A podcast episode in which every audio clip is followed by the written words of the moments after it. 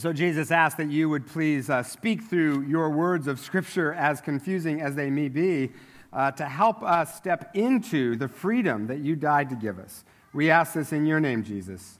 Amen. Well, hello to all of you. Happy Mother's Day to all of you who are mothers or who have ever had a mother. Happy Mother's Day to all of you. Uh, it's also Volunteer Appreciation Sunday. If you, di- if you didn't see the video earlier, uh, encourage you to get online, a video to thank you. It was pretty funny. But I also want to say, if you are a volunteer here, thank you so much. We cannot do what we do without you, and you are the ones that make this place able to bring Jesus' love not only to people in this church, but literally around the world. So if you volunteer, thank you very much. We have the last couple weeks been looking at the book of Exodus through the lens of story because our lives are like stories. They have reoccurring themes, they have character development, our lives have cliffhangers. And one of the things God says to us is, I want you to live a good story. So, and one of the things every story has is a narrator. So that got some of us on staff kind of wondering what would it be like if our lives had one of were like a movie that had one of those voiceover narrators? You know usually they show up at the beginning and they say things like in a world where right? Like what would it be if our lives were constantly narrated? Well we made a video that maybe captures what it might be like. Take a look. In a world of confusion skinny jeans and venti frappuccinos one man stands tall Rich Leatherberry. He fights against the pressures to fit into everyday life by ignoring popular fashion and wearing a shirt from the 70s. Hey, bud, this is so vintage. It's totally in right now. He holds himself well, walking with the strides of an elephant.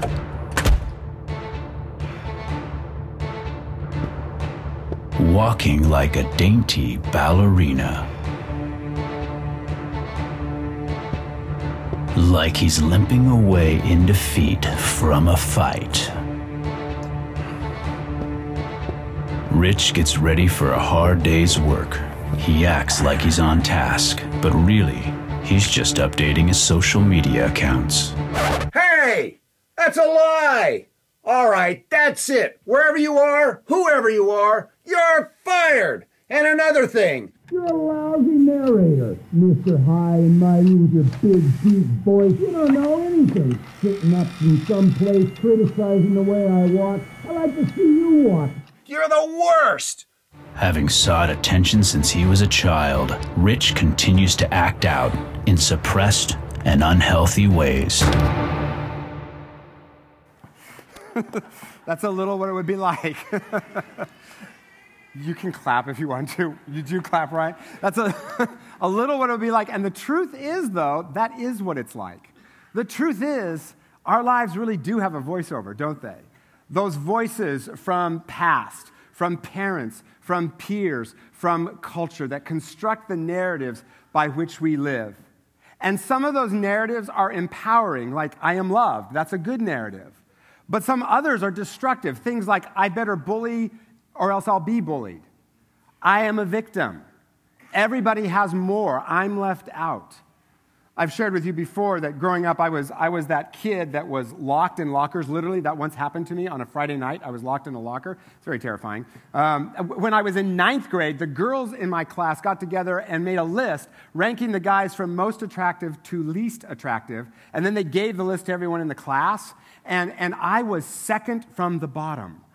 All I can say is thank God for James Miller, who was dead last, right? So, so that I didn't have to be, and I was very grateful for that until I realized that James Miller and I actually looked so much alike that teachers couldn't tell us apart. So it, those girls just didn't know the difference. It was actually a tie. It's a very sad story, I know, but I, I'm better now.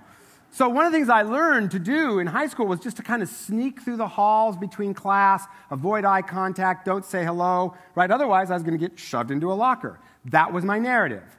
Now, it has been decades since that was true. Ever since high school, I've had lots of great friends. I mean, none of that has been true for decades, right? And with Jesus, I've gotten over a whole lot of that, and a whole lot is better. But even still, occasionally, it kind of affects how I act. It's one of the reasons, for instance, that I might walk right by you and not say hello. It's not that I don't like you, I actually really do like you. It's just that you might shove me into a locker, right? Especially this side of the room. I can just tell you guys are dangerous and scary, scary people. And sometimes even the seemingly good narratives, even the seemingly good narratives like, I am a success, I'm successful, those can eventually trap us and cause fear. Well, what if that doesn't stay true? Then who am I? And here's the thing those voices are intrusions into the narrative that Jesus wants to write with your life and with mine. Few weeks ago, I was driving to Spokane for a Whitworth board meeting, university board meeting, and I was listening to this really interesting story on the radio, news story. I was just fascinated with it. But then I went around a corner, and suddenly this country music station broke in. The news station faded out, this country music station faded in, right? Like, and it wasn't even good country music which was sort of insulting because I'm from Eastern Washington and we're connoisseurs of country. It should, be, should have been better, right? It was very annoying and I lost the news story. That's sort of our lives. Right? Like God is trying to write this really great story with our lives, and suddenly these other voices break in and start singing, She Thinks My Tractor's Sexy, which is an actual song. It is an actual song. And those voices are hijacking the story that God wants to write with our lives? What are the narratives that you're living by? And some of those can be very hard to change, but here's the thing Jesus, Jesus can switch the narrative. And when He's our narrator, it sets us free to be more the people who He created us to be, not who parents, peers, culture says we're supposed to be. And that's one of the things going on in that list of names that Ryan just read. I mean, it's there, it's there for a reason. Because, see, a few chapters earlier, God told Moses to deliver the Israelites from slavery in Egypt, but Pharaoh won't do it. In fact, he just makes their lives harder by forcing them to make bricks without straw. So then Moses says to God, You're not helping. It's not getting any better. It's just getting worse. So then God says, I am the Lord, and I will bring you out from under the yoke of the Egyptians. To which Moses confidently replies, Why would Pharaoh listen to me, since I speak with faltering lips? And that's his narrative. In fact, he says it over and over and over again, three times in just one chapter in, the, in this part of Exodus. He says it over and over again. I can't talk. I'm not, who am I? I'm not worthy. That's his story, and he's sticking to it. And then suddenly, after that, you get this list. The author just puts this list of names. Why? Why is it there? Well, for one thing, it's showing that Moses and his brother Aaron are descended from the tribe of Levi, Levi, which is the priestly tribe. In other words, switching their narrative. You're not slaves, you're priests. But also in this list, you can kind of see how we get some of our narratives, how we acquire them, and then how God begins to rewrite them. So back then, fathers always named their kids, and some of the names on this list mean wonderful things, like Elzaphan, which means God has treasured. Right? But then there's this. The sons of Reuben were Hanoch and Palu. Okay, Palu means he dwells in a village.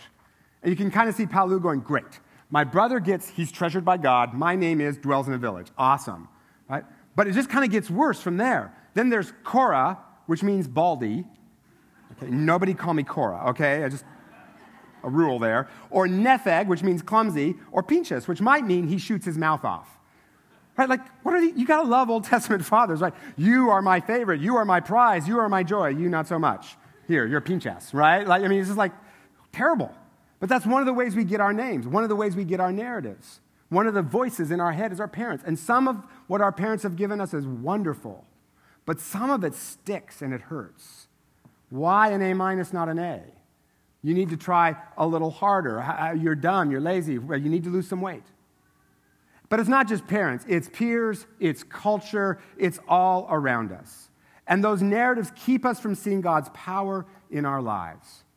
After God says, I will deliver you, it says that Moses reported this to the Israelites, but they did not listen to him because of their discouragement and their harsh labor.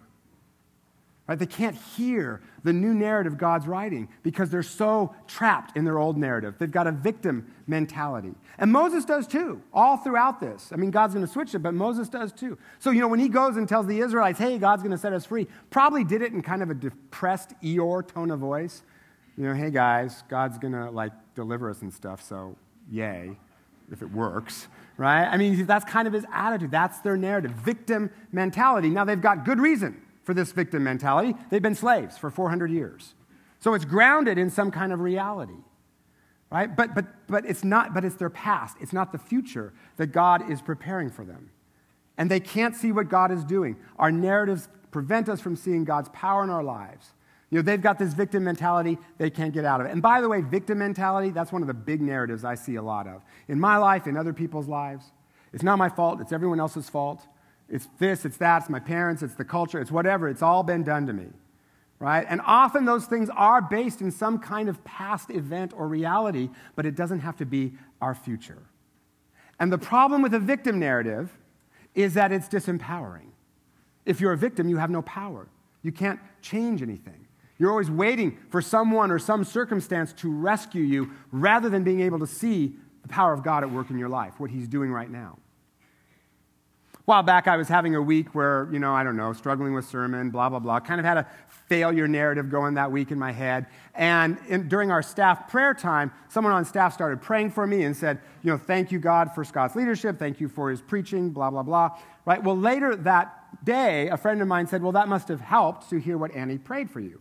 And I said, well, what? I didn't hear her pray for me. He said, yeah, you thank God for your leadership, all that. I said, no, she didn't. And he said, no, she did. I said, no, she didn't. My narrative of failure was so strong, I literally didn't even hear what she had said.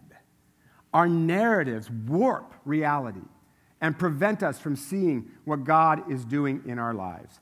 But Jesus is persistent and he doesn't give up and he will switch our narrative. And this text gives us three helpful things that, how, that can show us how to cooperate with Jesus in switching our narrative, and one indispensable thing. And the first thing we do to cooperate with getting a new narrative is you've got to reject the false narratives. You've got to identify them and reject them. You've got to ask some hard questions. What are my narratives? What is who is narrating my life? What are those voiceovers? Do I have a victim mentality at least at times? And maybe it's based on the past experience, but but why am I hanging on to it? Right? We don't do anything unless there's a payoff. So, why am I hanging on to a victim narrative? Well, maybe for instance, it's a good way to manipulate others, even unconsciously. Right? If I'm a victim, then you owe me something and all of that. See, every dysfunction has a function. Find the function in the dysfunction so you can get a better function. Reject those false narratives. Because with Jesus, past is never prologue. This list of Moses' ancestors that Ryan read really includes some really messed up people, like Reuben and Levi, who begin the list. They tried to kill their brother Joseph, right? Okay, so fratricide. Other than that, though, this is an awesome family. But this list ends with Moses and his brother Aaron, and it says this beautiful thing. It says, It was this Aaron and Moses to whom the Lord said, Bring the Israelites out of Egypt by their divisions. They were the ones who spoke to Pharaoh about bringing the Israelites out of Egypt. This same Moses and Aaron. In other words, yes, they come from this messed up, jacked up family. It's just a disaster, but they, they, they're the ones, not someone else, they're the ones that are going to deliver the Israelites. Past is not prologue, they have a new name. Second helpful thing that we can do to cooperate and get a new narrative is you need some more characters in your life. Because sometimes we can't see our own narratives. We can't see what narratives are playing in our head. And we need others to point it out and also help us to see a new narrative that God might want to be writing in our lives. Pastor Tim Keller tells a story of a guy who was doing research on Alcoholics Anonymous. And he writes about this one meeting where he listened to this really well dressed young man going on and on and on about all of his problems. And in his narrative, it was everyone else's fault. He was a victim. You know, it was what everyone else, he, had no, he did nothing wrong. He was trapped in his need to justify himself. And things were never going to get better with him until he got out of that. So while he was speaking, this older man leaned over and he said, Yeah, I used to feel that way too until I achieved low self esteem. By which he meant not feel lousy about yourself, but get over yourself. Why are you stuck on defending yourself? Why can't you open yourself up to what might be true about you and the narratives you live? Get over it. It's not, this victim narrative is not doing you any good. Sometimes we need someone else to point it out to us and see a new narrative. At the after school program at Jubilee Reach, there was a student there who uh, had done a lot of spray painting graffiti all over the gang related graffiti all over the school. Then he got involved in Club Jubilee and started doing his homework, made a better set of friends, that sort of thing. But one of the things they did was they asked him to make art posters to advertise Club Jubilee. So now he's using his artistic skills not for graffiti, but to do something productive and worthwhile. They switched his narrative, they gave him a new one. And then a third helpful thing that we do to cooperate and get in a new narrative is we got to prepare for resistance. Because if you try to live out a new narrative, devil's always going to be there to remind you of your old one. Or if you try to break some dysfunctional patterns with friends or family, everyone, other people might get mad. You know, if you stop cooperating with the gossip or if you stop responding to the manipulation, folks will get mad because you're not falling into the patterns by which everyone has agreed to operate. It's like pulling one string on a mobile, right? You, you start to get a new narrative and that upsets everyone and the whole mobile starts rocking back and forth. But eventually it settles down. Eventually they will accept your new narrative. And if they don't, well, who cares, right? At least you're free of the old one. All right, those are three practical things we do to cooperate with Jesus in getting new narratives.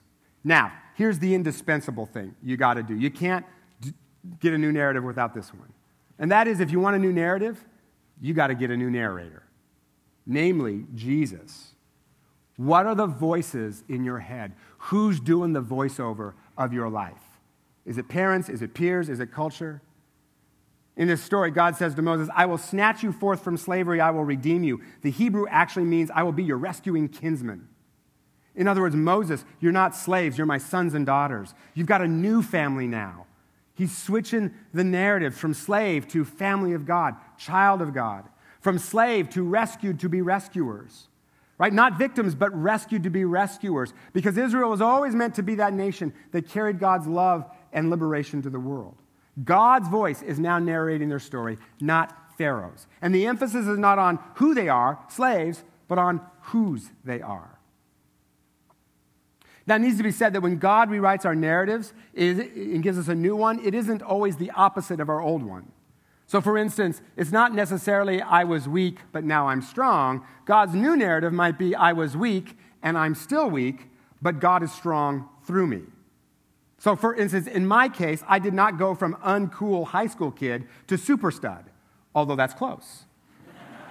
It's very, very close to the truth. My, my username for my email, after all, is S. Dudley. If you say it fast, it sounds like Studley. So, you know, very, very close to my new narrative, but just, just off by a hair, right? My new narrative is actually something more like kind of insecure, but God seems to work through him anyway, which I like better because really we're all kind of insecure. But that's where God's power works best through us.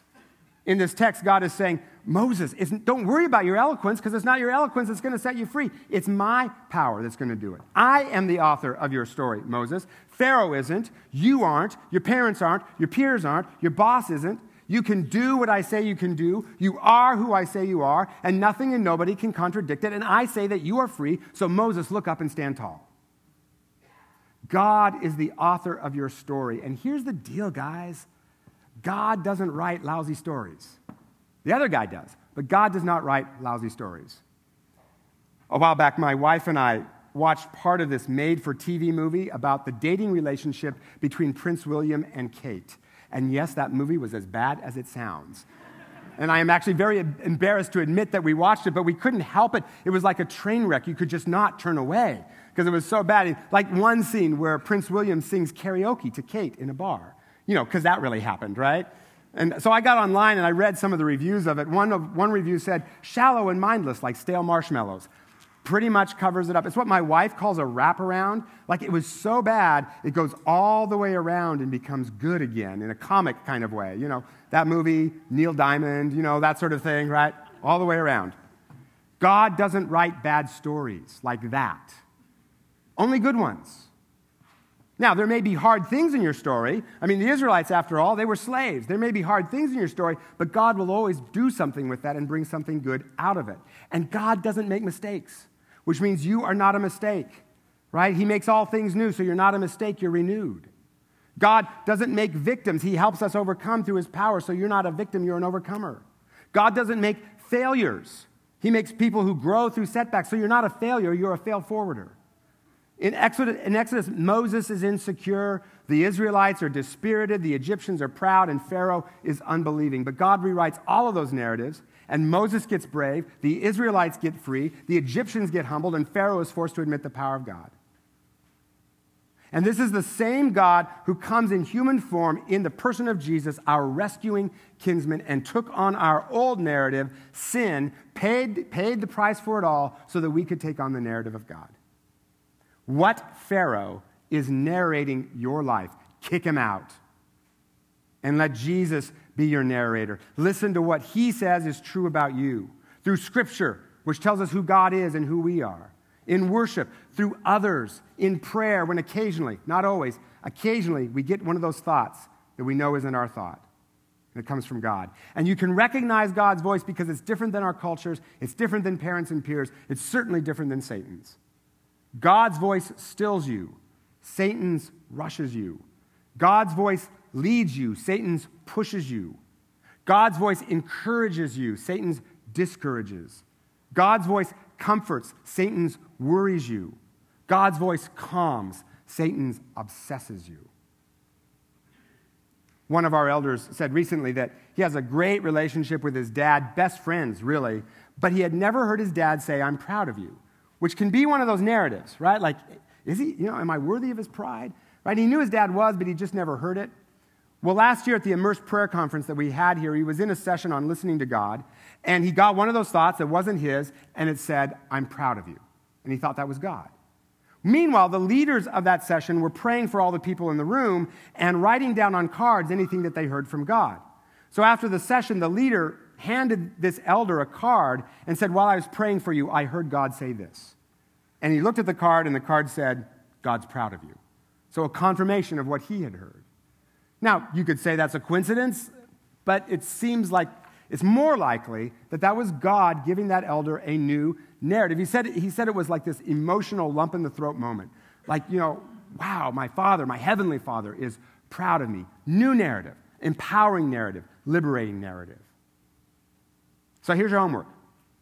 And I put this in the question section of the bulletin if you want to take that home. Write down a few of the narratives you live by, and then under each, write down a new narrative that you think God might want to give you. Pray about it, ask others to maybe speak into that, and do this with redemptive imagination. And here's what I mean by that ask the Holy Spirit to help you see the new story God's writing. So, for instance, a while back I told you a story about a woman who cleans offices at night when no one's there. But in prayer, God nudged her to start leaving notes of encouragement, praying for every desk as she cleaned it. Well, after about a year of this, the, she came in one night, all the people were there, and they said, We just need to tell you that for the last year, things in this office have been so different, right? We, we get along better, we're more productive, we're having more fun. Even our clients have noticed it, and we figure that it's you. Now, her old narrative, her narrative could have been, I clean offices, not sure how that matters. But her new narrative that God gave her through prayer and redemptive imagination is I clean atmosphere. I pray out the old and pray in God's new. I'm an encourager, I'm a difference maker. So, what's your old narrative? What new narrative might God be writing? And then, one last thing. If your life were a movie poster, what would the taglines be? If your life were a movie poster, what taglines might be on that poster? Would it be something like Fred Smith, successfully paying his mortgage since 2005? right? Or climbing the corporate ladder one rung at a time. Or doing diapers since God knows when.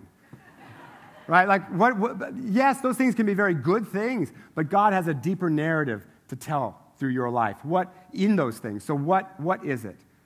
What's that story, and what are the voices that are trying to hijack that story? And then finally, you just got to give it time like more than a week, okay? Because it takes time to live into the new you. I recently heard a basketball player named Wayne Simien, used to play for the Miami Heat. And he, he was talking about how in college he was a big star, big man on campus. And, and one day, someone after a game came up to him and said, You know, man, I wish I had your life. And he said that felt like a punch in the face. He said, I had everything a 20 year old athlete could want. I mean, I was big man on campus, superstar athlete, but, that, but he was also trapped in that narrative. He was playing for applause and he so wanted everyone's approval that any poor performance, any heckling from any fan, any injury, any loss would just devastate him, just wipe him out, and he'd be filled with fear. Well, he met some Christians who told him, among other things, there's a purpose for your life that probably includes basketball, but is probably deeper than that as well. So he prayed and began to feel loved by God, and as he did, he got a new narrative. Jesus started to switch the narrative uh, and his motivation. So playing became, instead of this need to succeed and this need to prove himself and get applause, playing basketball became this act of worship. And when he did, he could feel God's joy, not at his performance, but simply at doing, some, doing something that God had made him good at. And he felt God's joy in that. And there was freedom in that. It didn't matter anymore if he scored 30 points in a night or none at all, right? Which is probably why he started to play better after this. But more than that, he made Jesus look good. Other people, men especially, would ask him, How do you have that kind of confidence and stability in your life? When he got drafted by Miami Heat, they all knew he's a Christian, so they laid bets how long it would take him to jettison his faith and start doing all the stuff they were doing. They lost because he never did. Instead, they started coming to him and saying, How are you so free from this performance pressure? And he could kind of tell them what Jesus had done in his life. He wasn't just a basketball player who had to be successful. That was the old narrative. New narrative was I am free to be good at what God made me to be good at, and I make a difference. And one year they won the championship, next year they were swept out of the playoffs. Oh well. Either way, he was free. Jesus switched his narrative. Now, he had to cooperate. He had to kick out the old narrative. He needed other people to speak into his life. There was resistance he had to persevere through. But through it all, he leaned into Jesus and got a new narrator and a new narrative. So, what's your story? And are you sticking to it? Or are you going to let Jesus give you a new narrative? Because you see, every, every saint has a past and every sinner has a future. And I have read the end of the Bible, and I'll just sum it up for you. It's real simple Jesus wins, the devil loses. So when Satan tries to derail you by reminding you of those old narratives, when he tries to derail you by when Satan tries to derail you by reminding you of your past, you just remind him of his future. Because with Jesus, it is always forward march into the bigger, better, often harder, but ultimately deeper and more redemptive story that he's telling with your life and with mine. So, Jesus, in your name, we come against every false narrative that may be going through our heads. We come against every voice that may be narrating our lives. Lord, we cast them to the foot of your cross and we say, those are null and void, they do not apply. Put them to death and send them to hell where they belong. And Jesus, you be our narrator. You be the one who tells us who we are. Let it be your voice and your voice alone that guides us and leads us. Help us to be who you say we are, not who everyone else says we are. We pray this in your name, Jesus. Amen.